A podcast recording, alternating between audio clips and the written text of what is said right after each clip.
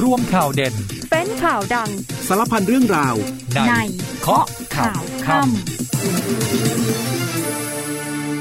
สิบเก้านาฬิกาสามสิบนาทีสวัสดีครับต้อนรับคุณผู้ฟังทุกท่านนะครับเข้าสู่ช่วงเวลาของรายการเคาะข่าวค่ำครับวันนี้คุณผู้ฟังอยู่กับผมนิวพลวัฒน์ภูพิพัฒน์ครับวันนี้เราพบกันวันอังคารที่สิบสี่มีนาคมสองพันห้าร้อยหกสิบหกนะครับเป็นประจำทุกวันอังคารนะครับต้องเกาะติดการประชุมคณะรัฐมนตรี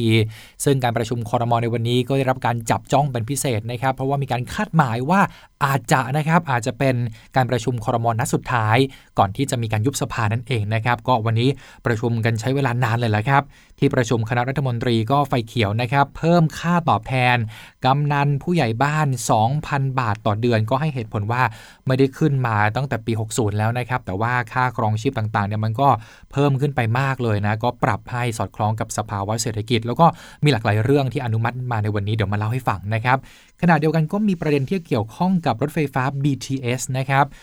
ประเด็นร้อนก็คือวันนี้พนักงาน บี ที เอส รวมตัวกันยื่นหนังสือถึงนายกรัฐมนตรีที่ทำเนียบรัฐบาลทวงหนี้กว่า ห้าหมื่นล้านบาทนะครับก็บอกเลยว่าหากไม่พิจารณาภายในเจ็ดวันนะอาจจะหยุดให้บริการเดินรถไฟฟ้าครับขณะที่ปปช.ก็ชี้แจงนะครับกรณีที่ บี ที เอส ซี ก็คือบริษัทของ บี ที เอส เนี่ยนะครับกรณีที่มีการพิจารณาข้อกล่าวหาเนี่ยเป็นไปตามขั้นตอนทางกฎหมายพร้อมเปิดโอกาสให้ผู้ถูกกล่าวหาชี้แจงขณะผู้ขณะที่ผู้บริหารของ บี ที เอส ยืนยันนะครับว่าไม่เคยหัวประมูลไม่หยุดให้บริการเดินรถครับส่วนการเมืองร้อนๆนะครับสืบเนื่องมาจากการที่นายกรัฐมนตรีลงพื้นที่ที่ราชบุรีเมื่อวานนี้แล้วก็มีกรณีของป้านานะครับที่ถูกตำรวจคุมตัวขณะตะโกนต่อว่าท่านนายกที่ราชบุรีเนี่ยนะครับวันนี้ป้านาลุยแจ้งความเอาผิดตำรวจบอกว่าทำเกินกว่าเหตุเดี๋ยวช่วงหน้ากลับมาเกาะติดเรื่องนี้พร้อมกันในเคาะข่าวค่ำครับ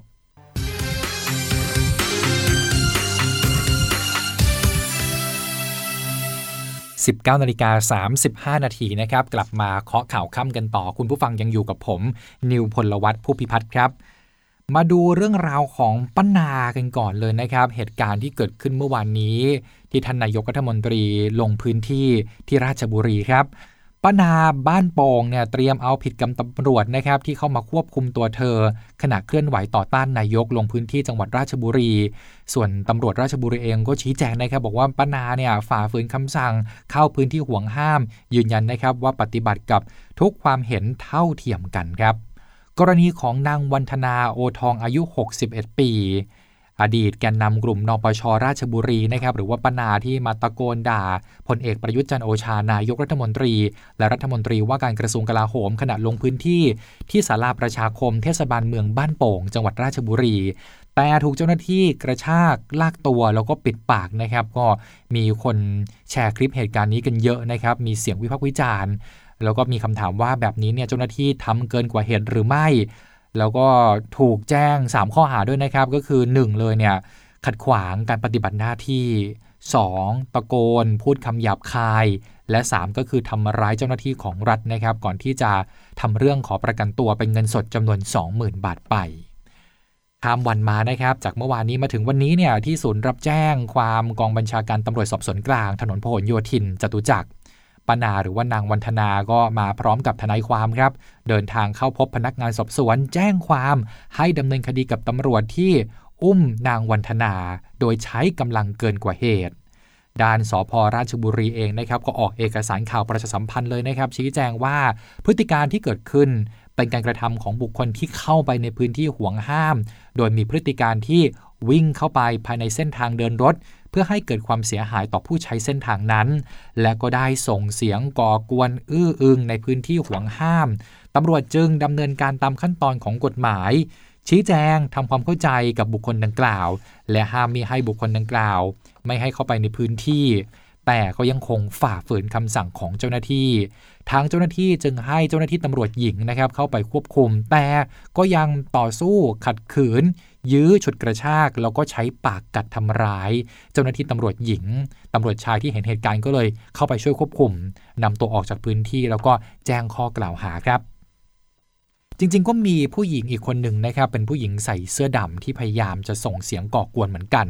เจ้าหน้าที่ตำรวจเนี่ยก็บอกว่าเข้าไปชี้แจงทำความเข้าใจให้หยุดการกระทำดังกล่าวซึ่งผู้หญิงท่านนี้ก็หยุดการกระทำนะครับลงด้วยดี ยืนยันว่าตำรวจปฏิบัติต่อทุกกลุ่มทุกความเห็นอย่างเป็นธรรมและเท่าเทียมกันตามกรอบของกฎหมายและไม่ว่ากลุ่มใดมีพฤติการก่อให้เกิดความไม่สงบเรียบร้อยหรือมีแนวโน้มที่จะส่งผลให้เกิดการยั่วยุที่จะใช้ความรุนแรงต่อกันก็จำเป็นแล้วครับต้องปฏิบัติตามหน้าที่โดยยึดหลักของกฎหมายเป็นสำคัญครับเรื่องนี้นะครับผู้สื่อข่าวก็ไปถามท่านผู้บัญชาการตำรวจแห่งชาติครับพลตำรวจเอกดำรงศักดิ์กิติประภัสนะครับท่านก็ให้สัมภาษณ์นะบอกว่ากรณีนี้เนี่ยต้องไปตรวจสอบกันแหละครับอย่างไรก็ตามในช่วงนี้ใกล้เลือกตั้งแล้วท่านก็ขออย่าให้ด่าทอกันเลยนะครับไม่อยากให้มีพฤติกรรมการเลียนแบบกันแบบนี้ส่วนแผนป้องกันการเกิดเหตุในลักษณะนี้เนี่ยก็ต้องเพิ่มความระมัดระวังเป็นพิเศษเลยโดยเจ้าหน้าที่พยายามป้องกันการปะทะกันทั้งฝ่ายเชียร์แล้วก็ฝ่ายเห็นต่างและแน่นอนนะครับพร้อมให้ความเป็นธรรมกับทั้งสองฝ่ายย้ำว่าความเห็นต่างเนี่ยมีได้แต่ไม่อยากให้มันเกิดความรุนแรงการด่าทอด้วยถ้อยคำไม่สุภาพก็ไม่อยากให้เกิดขึ้นนะครับท่านผบ.ตร.ว่าแบบนี้ส่วนรัฐมนตรีประจำสำนักนายกรัฐมนตรีครับนายธนกรวังบุญคงชนะก็บอกว่าท่านนายกเนี่ยไม่ได้ทราบมาก่อนนะครับว่าจะมีผู้ที่เห็นต่างมาในพื้นที่แต่ก็เข้าใจได้นะครับว่าการลงพื้นที่หลังจากนี้เนี่ยอาจจะเกิดเหตุการณ์แบบนี้ขึ้นได้บ้างซึ่งนายกก็เข้าใจดีแต่ก็ต้องว่ากันไปตามกฎหมายพร้อมกับย้ำว่าทุกคนเนี่ยเป็นคนไทยอยากให้ทำความเข้าใจซึ่งกันและกันมั่นใจว่าเหตุการณ์ดังกล่าวนั้นไม่กระทบกับภาพลักษณ์ของนายกรัฐมนตรีเพราะว่ามันเป็นคนละส่วนกันครับพูดถึงท่านนายกแล้วนะครับพรุ่งนี้เนี่ยท่านก็เตรียมลงพื้นที่ตรวจราชการที่จังหวัดนราธิวาสโดยกำหนดการนายกรัฐมนตรีจะไปสักการะพระพุทธทักษิณมิ่งมงคลวัดเขากงตำบลลำพูอำเภอเมืองนราธิวาสนมัสการพระเทพศีลวิสุทธิ์ที่ปรึกษาเจ้าคณะภาคสิบแปดเพื่อความเป็นสิริมงคลในโอกาสเดินทางลงพื้นที่ตรวจราชการที่จังหวัดนราธิวาสครับจากนั้นนะครับท่านก็จะไปเป็นประธานพิธีเปิดแพขนานยนต์ณด่านศุลกากรอำเภอตากใบจังหวัดนราธิวาสสำหรับจังหวัดนราธิวาสเป็นเมืองเศรษฐกิจชายแดนที่เชื่อมโยงกับการพัฒนาพื้นที่เศรษฐกิจบริเวณภาคตะวันออกของประเทศมาเลเซียมีเมืองชายแดนสุไหงโกลกและตากใบเป็นศูนย์กลางการเชื่อมโยงการค้าชายแดนและการท่องเที่ยวรัฐบาลได้มุ่งเป้าหมายนะครับที่จะพัฒนาศักยภาพจังหวัดนราธิวาสให้เป็นพื้นที่เป้าหมายการพัฒนาเขตพัฒนาพิเศษชายแดนนะครับหรือว่า เอส อี ซี ระยะที่สองมีโครงสร้างพื้นฐานด้านคมนาคมขนส่งครอบคลุมทั้งทางบกทางรางทางน้ำและทางอากาศนอกจากนี้ยังมีแหล่งท่องเที่ยวที่หลากหลายทั้งทางด้านธรรมชาติประวัติศาสตร์และความเป็นอัตลักษณ์พหุวัฒนธรรมที่มีศักยภาพและเอื้อต่อการพัฒนาการท่องเที่ยวครับอย่างที่เกริ่นไปนะครับวันนี้วันอังคารนะครับต้องเกาะติดการประชุมคณะรัฐมนตรี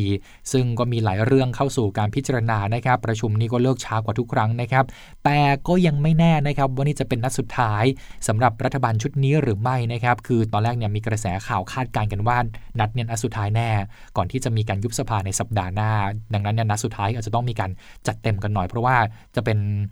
วันที่คณะรัฐมนตรีเนี่ยมีอำนาจเต็มนั่นเองนะครับ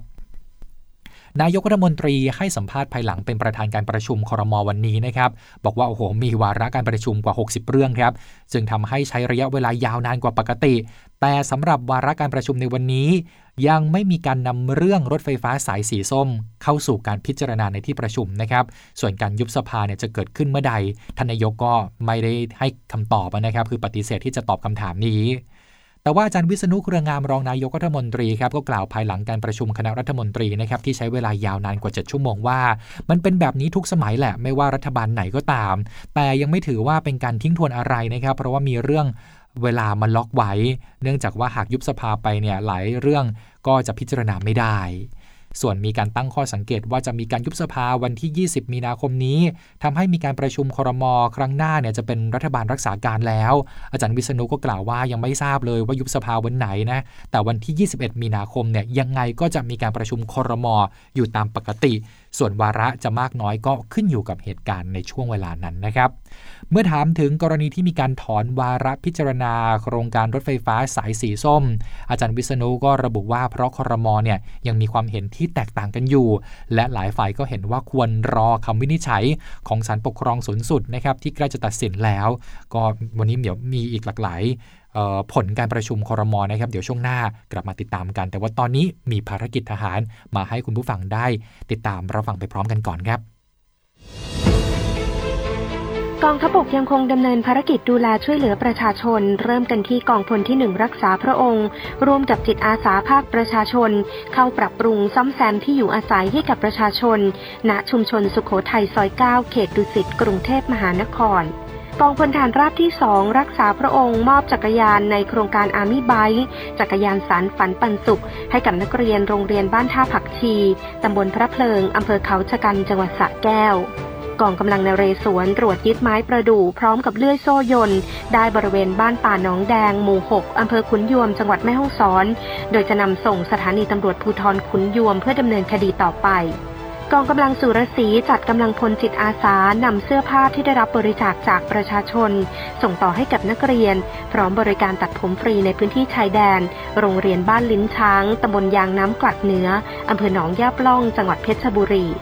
กองพลพัฒนาที่หนึ่งจัดกำลังพลทหารกองประจำการเข้ารับการฝึกอบรมวิชาชีพก่อนปลดประจำการวิชาชีพช่างไฟฟ้าภายในอาคารและวิชาชีพช่างซ่อมบำรุงเครื่องปรับอากาศในห้วงวันที่ สิบสามถึงสามสิบ มีนาคม สองพันห้าร้อยหกสิบหก ณ วิทยาลัยเทคนิคราชบุรีอำเภอเมืองจังหวัดราชบุรีปิดท้ายกันที่กองพันทหารปืนใหญ่ที่สิบสามกรมทหารปืนใหญ่ที่สาม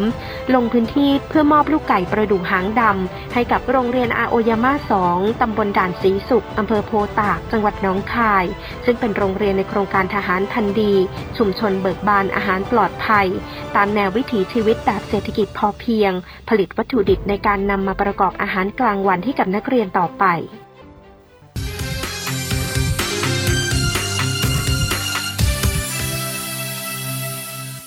สิบเก้านาฬิกาสี่สิบเจ็ด นาทีนะครับกลับมาข้อข่าวค่ำกันต่อครับคุณผู้ฟังยังอยู่กับผมนิวพลวัฒน์ผู้พิพัฒน์ครับมาตามต่อกับหลากหลายวาระการประชุมคณะรัฐมนตรีในวันนี้นะครับก็มีหลายเรื่องสำคัญที่เกี่ยวข้องกับเราท่านท่านทั้งนั้นเลยนะครับวันนี้ที่ประชุมคณะรัฐมนตรีเนี่ยก็เห็นชอบเรื่องสำคัญนะครับอย่างเช่นการเพิ่มอัตราเงินตอบแทนตำแหน่งกำนันผู้ใหญ่บ้านแพทย์ประจำตำบลสารวัตรกำนันผู้ช่วยผู้ใหญ่บ้านฝ่ายปกครองแล้วก็ผู้ช่วยผู้ใหญ่บ้านฝ่ายรักษาความสงบครับโดยกำนันผู้ใหญ่บ้านเนี่ยได้รับการปรับเพิ่มให้ สองพัน บาทต่อเดือนนะครับแพทย์ประจำตำบลสารวัตรกำนันผู้ช่วยผู้ใหญ่บ้านปรับเพิ่มขึ้นให้ หนึ่งพัน บาทต่อเดือนทางนี้กระทรวงมหาดไทยก็ให้เหตุผลนะครับก็แจ้งว่าอัตราเงินตอบแทนตำแหน่งกำนันผู้ใหญ่บ้านเนี่ยใช้มาตั้งแต่ปีสองพันห้าร้อยหกสิบแล้วแล้วก็ไม่ได้มีการปรับปรุงเลยขณะที่สภาวะเศรษฐกิจค่าครองชีพก็สูงขึ้นและหลายหน่วยงานก็ได้ปรับอัตราเงินเดือนหรือเงินตอบแทนไปแล้วดังนั้นการปรับปรุงอัตราเงินตอบแทนตำแหน่งในครั้งนี้จึงเพื่อเป็นขวัญกำลังใจในการปฏิบัติหน้าที่ของกำนันผู้ใหญ่บ้านและให้สอดคล้องกับสภาพเศรษฐกิจสังคมค่าครองชีพให้ทัดเทียมกับค่าตอบแทนของเจ้าหน้าที่รัฐอื่นๆนะครับรวมถึงสมาชิกสภาองค์กรปกครองส่วนท้องถิ่นในพื้นที่เดียวกันด้วยนอกจากนี้ที่ประชุมคณะรัฐมนตรียังเห็นชอบนะครับเพิ่มเงินค่าตอบแทนผู้บริหารและสมาชิกอบต.มีผลวันที่หนึ่งตุลาคมสองพันห้าร้อยหกสิบหกเป็นต้นไปครับแล้วก็อีกหนึ่งเรื่องสำคัญของใครหลายๆคนนะครับที่ชอบลุ้นสลากกินแบ่งรัฐบาลเนี่ยนะครับวันนี้ครม.ก็ไฟเขียวสลากกินแบ่งรูปแบบใหม่หกหลักและสามหลักนะครับเพิ่มทางเลือกในการซื้อสลากแบบถูกกฎหมายมากขึ้นช่วยลดความช่วยลดการเสี่ยงโชคนอกระบบแล้วก็ผิดกฎหมายให้มันลดน้อยลงนั่นเองครับสลากใหม่เป็นอย่างไรครับสลากหกหลักนะครับ Lottery หก หรือว่า แอล หก เนี่ยเป็นการกำหนดหมายเลขไว้ล่วงหน้ามีหมายเลขจำกัดไม่สามารถเลือกเลขซ้ำกันได้ในแต่ละชุดจำหน่ายทั้งแบบใบแล้วก็แบบดิจิทัลเป็นรูปแบบเดียวกับที่สำนักงานสลากกินแบ่งรัฐบาลดำเนินการอยู่ในปัจจุบันครับส่วนแบบที่สองนะครับสลากตัวเลขสามหลัก Numbers สาม เอ็น สาม ไม่มีการกำหนดหมายเลขไว้ในระบบผู้ซื้อสามารถเลือกตัวเลขได้เลยตามความต้องการของท่านซึ่งทุกๆการซื้อหนึ่งรายการก็จะได้หมายเลขรางวัลพิเศษหนึ่งหมายเลขเป็นรูปแบบใหม่นะครับที่สำนักงานสลากเนี่ยยังไม่เคยดำเนินการมาก่อนจำหน่ายเฉพาะแบบดิจิทัลเท่านั้นครับการจ่ายเงินรางวัลคิดเป็นร้อยละหกสิบของยอดการจำหน่ายสลากในแต่ละงวดโดยสลาก แอล หก เนี่ยไม่สมทบเงินรางวัลนะครับกรณีที่ไม่มีผู้ถูกสลากเนี่ยก็ให้นำเงินรางวัลนั้นส่งเป็นรายได้แผ่นดินไปเลยนะครับแต่ว่าสำหรับสลาก เอ็น สามมีเงินรางวัลสี่ประเภทนะครับ ได้แก่รางวัลสามตรงนะครับหรือก็คือสามตัวตรงๆเลยนี่แหละนะครับถูกทุกหมายเลขแล้วก็ทุกตำแหน่งแล้วก็โต๊ดเนี่ยสับทำสับเทคนิคเลยนะตรงแล้วก็โต๊ดนะโต๊ดก็คือรางวัลสามสลับหลักกันอยู่นะถูกทุกหมายเลขแต่ว่าสลับตำแหน่งกันแล้วก็รางวัลสองตรงถูกทุกหมายเลขแล้วก็รางวัลพิเศษครับนอกจากนี้เนี่ยจะมีการสมทบเงินรางวัลกรณีที่งวดใดไม่มีผู้ถูกรางวัลจะนำเงินรางวัลในงวดนั้นเนี่ยไปสมทบเพื่อจ่ายเป็นเงินรางวัลในงวดถัดไปอีกหนึ่งงวดแต่ถ้าไม่มีผู้ถูกรางวัลอีกเนี่ยก็ให้นำเงินรางวัลนั้นส่งเป็นรายได้แผ่นดินครับ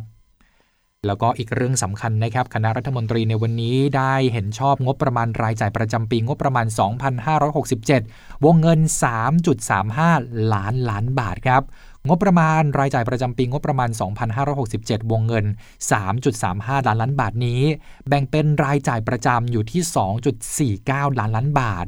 รายจ่ายเพื่อชดใช้เงินคงคลัง สามหมื่นสามพันเจ็ดร้อยห้าสิบเก้า ล้านบาทวงเงินเพื่อชดเชยการขาดดุล ห้าแสนเก้าหมื่นสามพัน ล้านบาทและมีรายละเอียดที่น่าสนใจนะครับไม่ว่าจะเป็นงบกลางรายการเงินสำรองจ่ายเพื่อกรณีฉุกเฉินหรือจำเป็นวงเงิน เก้าหมื่นสามพัน ล้านบาทครับแล้วก็ยังมีงบกลางสิบเอ็ดรายการนะครับ หกแสน กว่าล้านบาทนะงบกระทรวงกลาโหมกว่า หนึ่งแสนเก้าหมื่น ล้านบาทกระทรวงการคลังกว่า สามแสน ล้านบาทกระทรวงคมนาคมกว่า หนึ่งแสนแปดหมื่น ล้านบาทกระทรวงมหาดไทยกว่า สามแสนห้าหมื่น ล้านบาทกระทรวงศึกษาธิการกว่า สามแสนสามหมื่น ล้านบาทครับและเมื่อคณะรัฐมนตรีชุดใหม่เข้ามารับหน้าที่แล้วก็แถลงนโยบายต่อรัฐสภาแล้วนะครับสำนักงบประมาณก็จะนำเสนอการปรับปรุงปฏิทินงบประมาณรายจ่ายประจำปีงบประมาณพุทธศักราช สองพันห้าร้อยหกสิบเจ็ด ต่อไปครับมาดูความเคลื่อนไหวทางการเมืองกันหน่อยนะครับช่วงนี้ยังคงมีสสย้ายพรรคย้ายบ้านอ่ะยังมีเวลานะครับมาดูกันหน่อยว่าวันนี้เนี่ยมีใครย้ายไปพรรคไหนกันบ้างเริ่มต้นกันที่นายสราวุธเนื่องจำนงสสชลบุรีจากพรรคพลังประชารัฐโพสต์ Facebook นะครับบอกว่าตัดสินใจแล้วแน่นอนแล้วว่าจะไปทำงานร่วมกันกับพรรคเพื่อไทยโดยจะไปลาออกจากการเป็นสมาชิกของพรรคพลังประชารัฐเร็วนี้แล้วก็ขอขอบคุณพลเอกประวิตรวงษ์สุวรรณหัวหน้าพรรคผู้ใหญ่ในพรรคที่ได้ให้โอกาสในการทำงานและขออภัยที่ไม่ได้มีโอกาสไปบอกกล่าวกราบลาทุกท่านด้วยตนเองอีกคนนี้ก็ย้ายเหมือนกันนะครับโอ้ไม่น่าเชื่อเลยนายบุญยอดสุขถิ่นไทยอดีตสสกรุงเทพมหานครพรรคประชาธิปัตย์สองสมัยโพสต์ Facebook นะครับระบุบนเส้นทางการเมืองสิบหกปียี่สิบสี่กันยายนสองพันห้าร้อยห้าสิบเริ่มทำงานการเมืองพรรคประชาธิปัตย์แล้วก็ระบุว่าสิบห้ามีนาคมสองพันห้าร้อยหกสิบหกทำต่อที่พรรครวมไทยสร้างชาติและขอขอบคุณผู้ใหญ่ในพรรคประชาธิปัตย์และพี่ๆน้องๆชาวประชาธิปัตย์ทั้งในสภาและนอกสภาที่ร่วมกันต่อสู้ทางการเมืองทั้งเป็นฝ่ายค้านฝ่ายรัฐบาลอย่างเข้มแข็งครับยังไม่หมดนะครับยังมีสสย้ายบ้านกันอย่างต่อเนื่องนะครับนายสมเกียรติถนอมสินสสกรุงเทพมหานครจากพรรคก้าวไกลก็แถลงว่าได้ยื่นใบลาออกจากการเป็นสสแล้วโดยมีผลในวันที่สิบห้ามีนาคมนี้มีรายงานว่าหลังจากลาออกสสกรุงเทพมหานครพรรคก้าวไกลแล้วนะครับนายสมเกียรติเตรียมที่จะสมัครเป็นสมาชิกของพรรคชาติไทยพัฒนาแล้วก็เตรียมลงสมัครรับเลือกตั้งในพื้นที่กรุงเทพมหานครเขตบางนาพระโขนงในนามของพรรคชาติไทยพัฒนาก็ก่อนหน้านี้ก็ปรากฏตัวร่วมงานแถลงข่าวของพรรคอยู่หลายครั้งนะครับก็ชัดเจนน่าจะย้ายบ้านแล้วล่ะครับ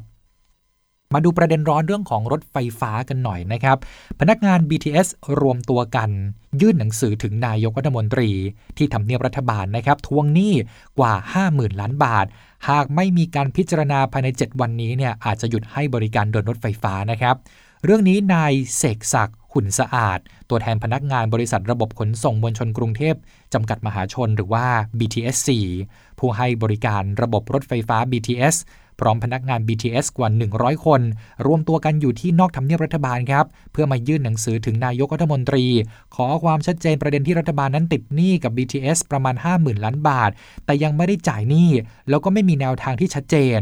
ยืนยันว่าการมายื่นหนังสือครั้งนี้เนี่ยไม่ได้มาจากคำสั่งของผู้บริหารแต่ว่าเป็นความต้องการของกลุ่มพนักงานเองเนื่องจากที่ผ่านมา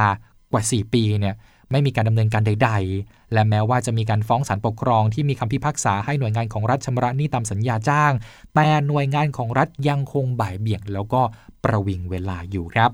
ทางนี้ทางกลุ่มเรียกร้องนะครับให้นายกรัฐมนตรีมีแนวทางอย่างใดอย่างหนึ่งหรือจ่ายหนี้ให้กับ บี ที เอส ภายในเจ็ดวัน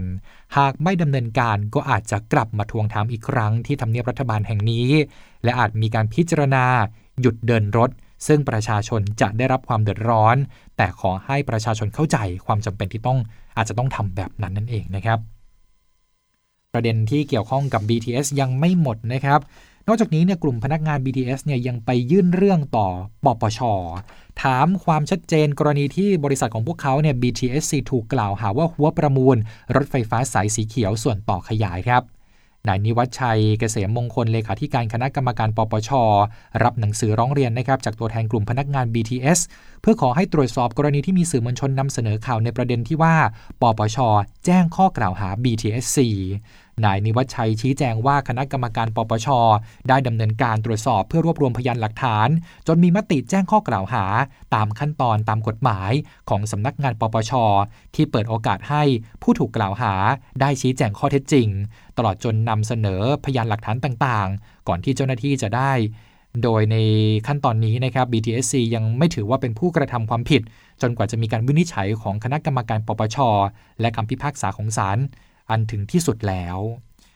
ด้านผู้บริหารของ บี ที เอส ซี นะครับนายคีรีกาญจนพาสประธานคณะกรรมการบริหารบริษัทระบบขนส่งมวลชนกรุงเทพจำกัดมหาชน